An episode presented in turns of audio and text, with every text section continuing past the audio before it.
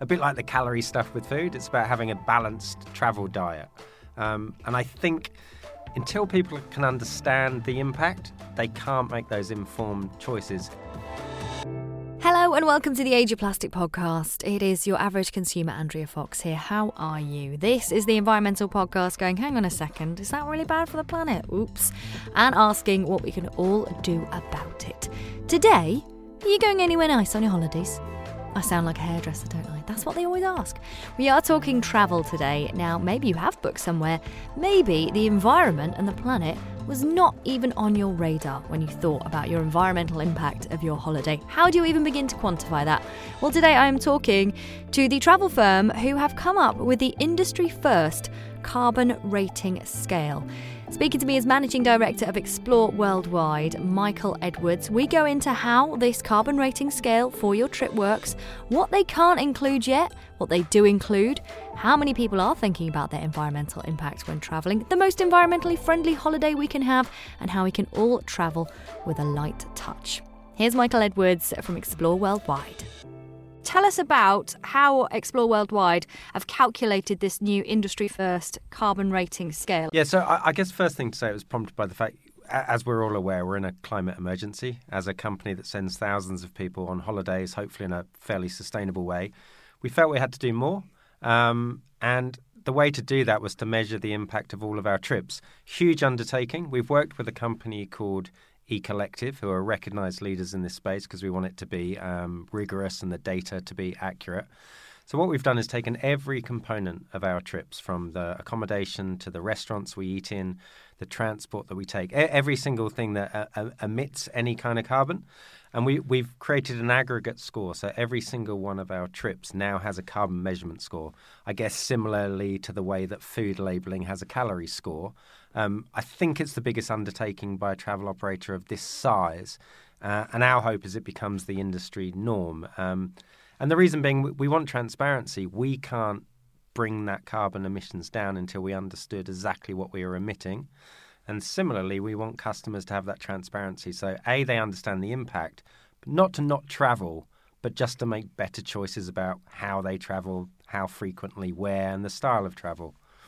Yeah, it's one of those things, isn't it? The most sustainable thing would be to never do anything, and absolutely, yeah, and that's just not really possible. Um, so it's how we do things the most sustainable way. And this has been a massive undertaking because you've had you have over about 500 trips, if I'm right. So this is thousands of people that you work with that you've had to gather all this data from? Absolutely. So 500 plus trips across seven continents. I think about 10,000 data points. About we calculate about 400 people hours in terms of pulling wow. the data together. Fairly manual exercise, um, very uh, labour intensive. Quite an expensive exercise, but one we felt we had to undertake. Over 2,000 properties. Um, the list goes on and on. So it's been, as I said, huge undertaking, but we think and we hope it will become the industry norm over time. Yeah, and what what are you hoping people do with the carbon rating scale? Is there a way they can offset things? Has it been the hope that it might make all of those people that you've been working with think about reducing their carbon emissions? I think there's two key things. One for us, we have a target to reduce our emissions 50% by 2030 which on, on a holiday is a, is a lot to reduce by. Um, we can't start to do that until we understood exactly what the emissions score was.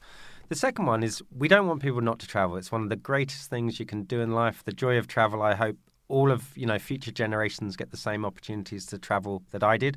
Plus, it's a it's an amazing force for good into in the communities in which you travel in terms of economy, GDP, jobs, etc. So we want travel to continue, but we want people to make more informed choices, and that doesn't mean not traveling, but it means you might take a long haul trip less frequently, maybe once a year, once every two years, and you might balance that out with walking holidays closer to home or you know cycling trips in Tuscany or wherever. It's about a bit like the calorie stuff with food. It's about having a balanced travel diet, um, and I think until people can understand the impact. They can't make those informed choices. And our belief, and the surveying certainly bears this out, is that people do want that information and they do want to play their part but they don't want to not travel. So mm. we feel this is a good step forward. Yeah, definitely. And there are some things that you haven't included in the carbon rating scale, aren't there? There's a couple of things. We haven't included the, the, the flight from whatever you know, whether it's from the UK to Costa Rica.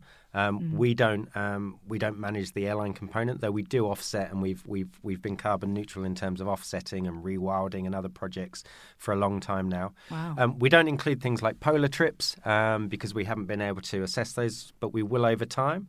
But apart from that, where possible, we've included every element of the trip that we can to come up with what we we think is a pretty accurate measurement. But of course, the aim is to bring that measurement down. So over time, we'll get better and better at uh, assessing the data and bringing those trip scores down. Yeah, and this is something you're sharing with your competitors as well. Absolutely. Uh, the whole idea here is it's great that we've taken a lead on it, but it's not about there's we don't there's no joy in being the leading travel operator in an industry that's uh, emitting so much carbon that ultimately it's going to make people not travel. We're happy to share all of our IP on this. It's, we're being incredibly transparent. We hope all operators adopt similar kind of scoring methodology over time, um, because collectively, if we all do that and we all uh, commit to mitigating and having climate action plans, that has to be better for travellers, and it's certainly better for the, for the countries and the planet in which we travel in. And heartening to hear that of the people that you spoke to, this research backs up that this is something travellers want, right? absolutely. We, we surveyed our customers, and over 70% said that they would value seeing that score, that impact on the planet. Uh, and similarly, that younger generation are very keen to understand their impact potentially prepared to pay a bit more for travel if they know it's having a more positive impact, A, on emissions and B, on the communities in which they travel. And that's hugely heartening for us because um, there is some risk associated with doing this. You know, people may not travel if they see the carbon footprint of a particular trip is higher, but we feel the transparency and openness far outweighs some of those risks. Yeah, it's about having that knowledge, really, isn't it? And like absolutely. you say, yeah. There's definitely some younger, I believe it was, travellers who were most um, keen keen to know about this data, right? Yeah, look, if you look at that that younger generation, where climate, the climate emergency that we're in is not news to them. They've grown up with it. It's the generation that is going to be most impacted and have most invested in improving things, and probably the, the, the most desire to change things. So, if we can show that younger generation that we're actively mitigating trips, it does two things. One is it um, gives them some confidence that travel can be a force for good.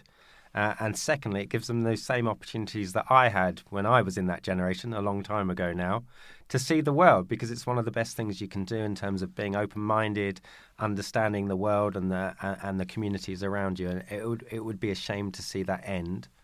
Mm, yeah, and travel is, you know, it's it's a luxury. It's not a right. It is a fabulous thing Absolutely. to do, as we've discussed. But price point is is a bit of an issue according to this research as well, right?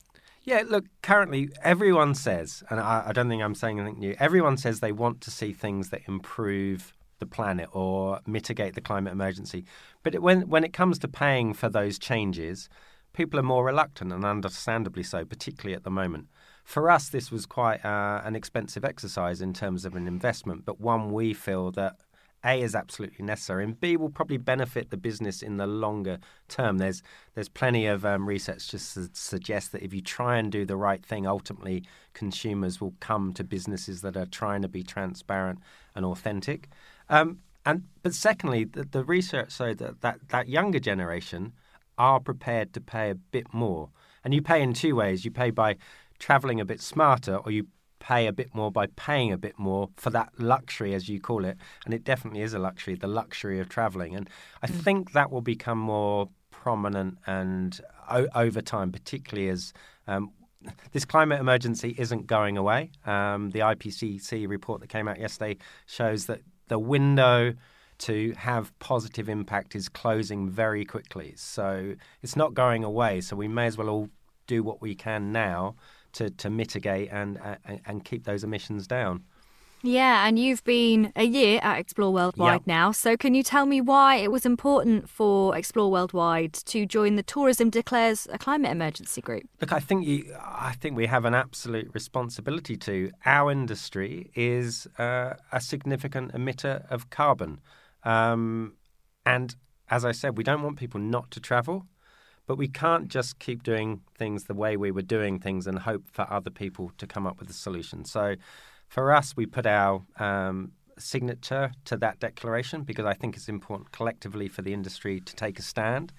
And by signing that, you're you're not just signing a piece of paper; you are committing to actions, um, and you're being held to account and being on measurable action. So, one of our first things out of that was to commission this study into labelling our carbon. That's that's a direct output of signing up and and sh- taking that responsibility for the tourism declares um, process. So, and hopefully, all of those companies that have signed up are doing similar things, and I, I know they are, and that, that can only be a force for good.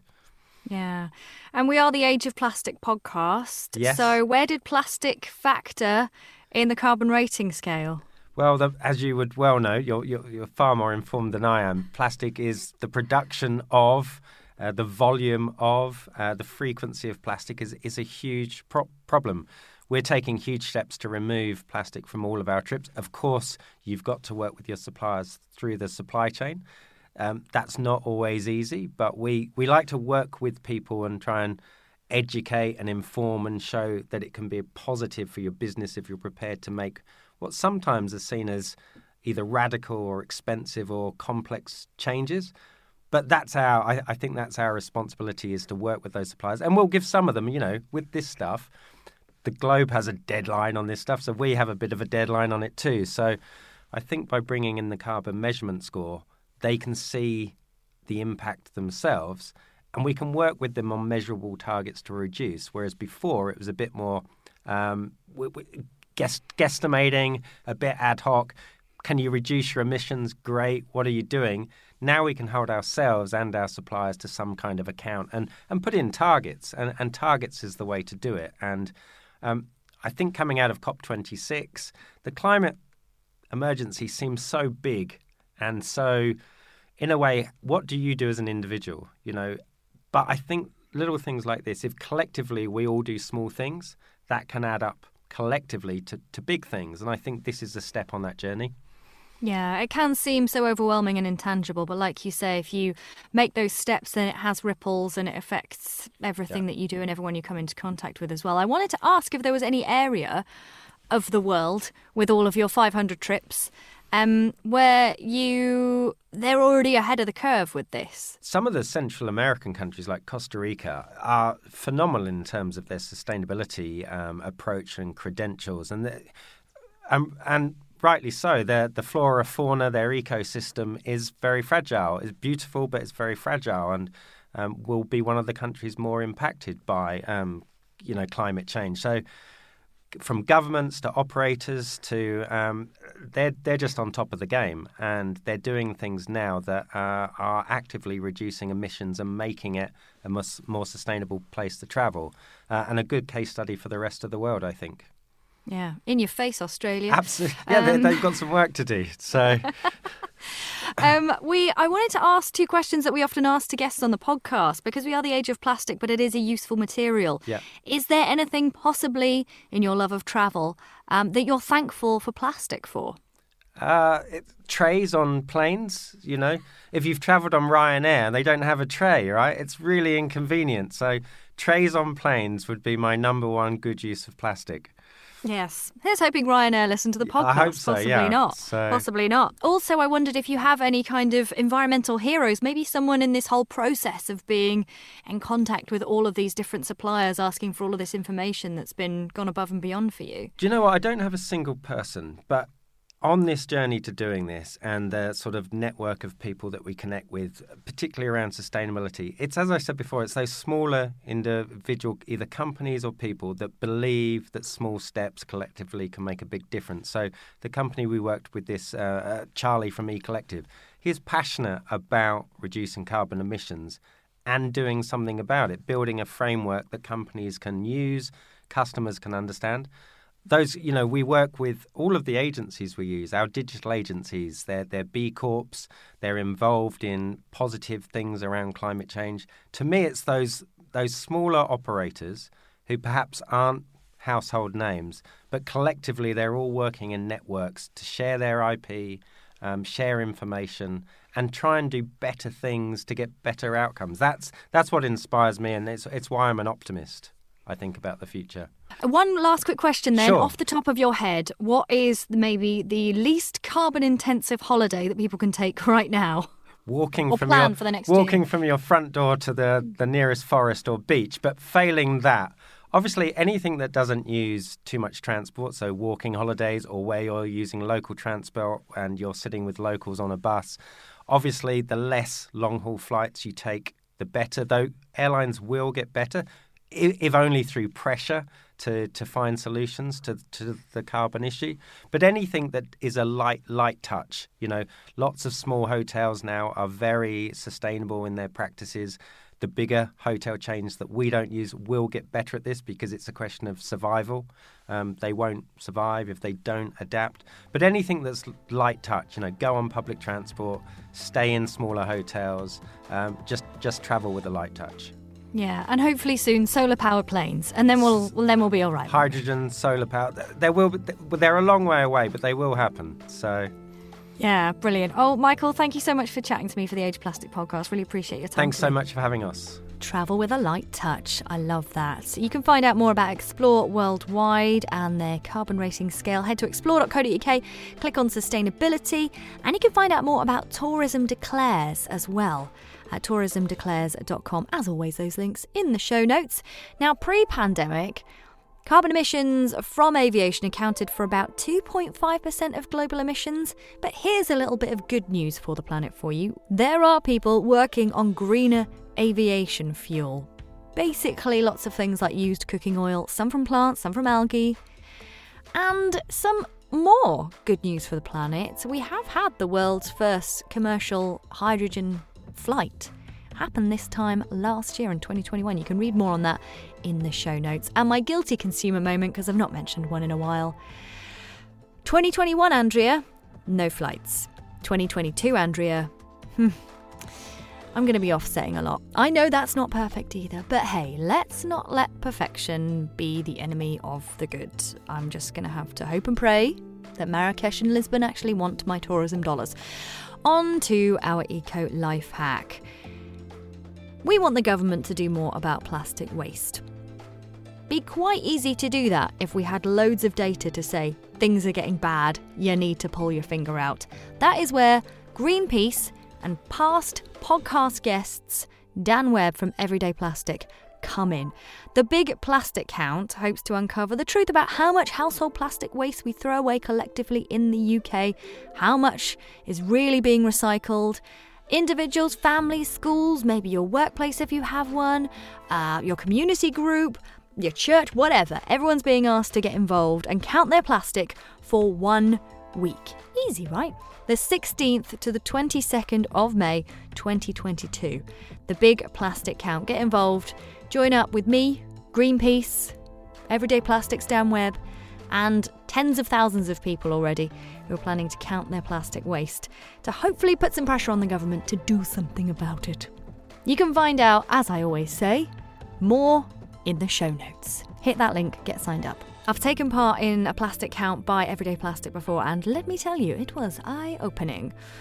Thank you so much for listening to this podcast. It's me chatting to interesting people with just my laptop. If you have enjoyed it and you're listening at your podcast app right now, leave a little funny review.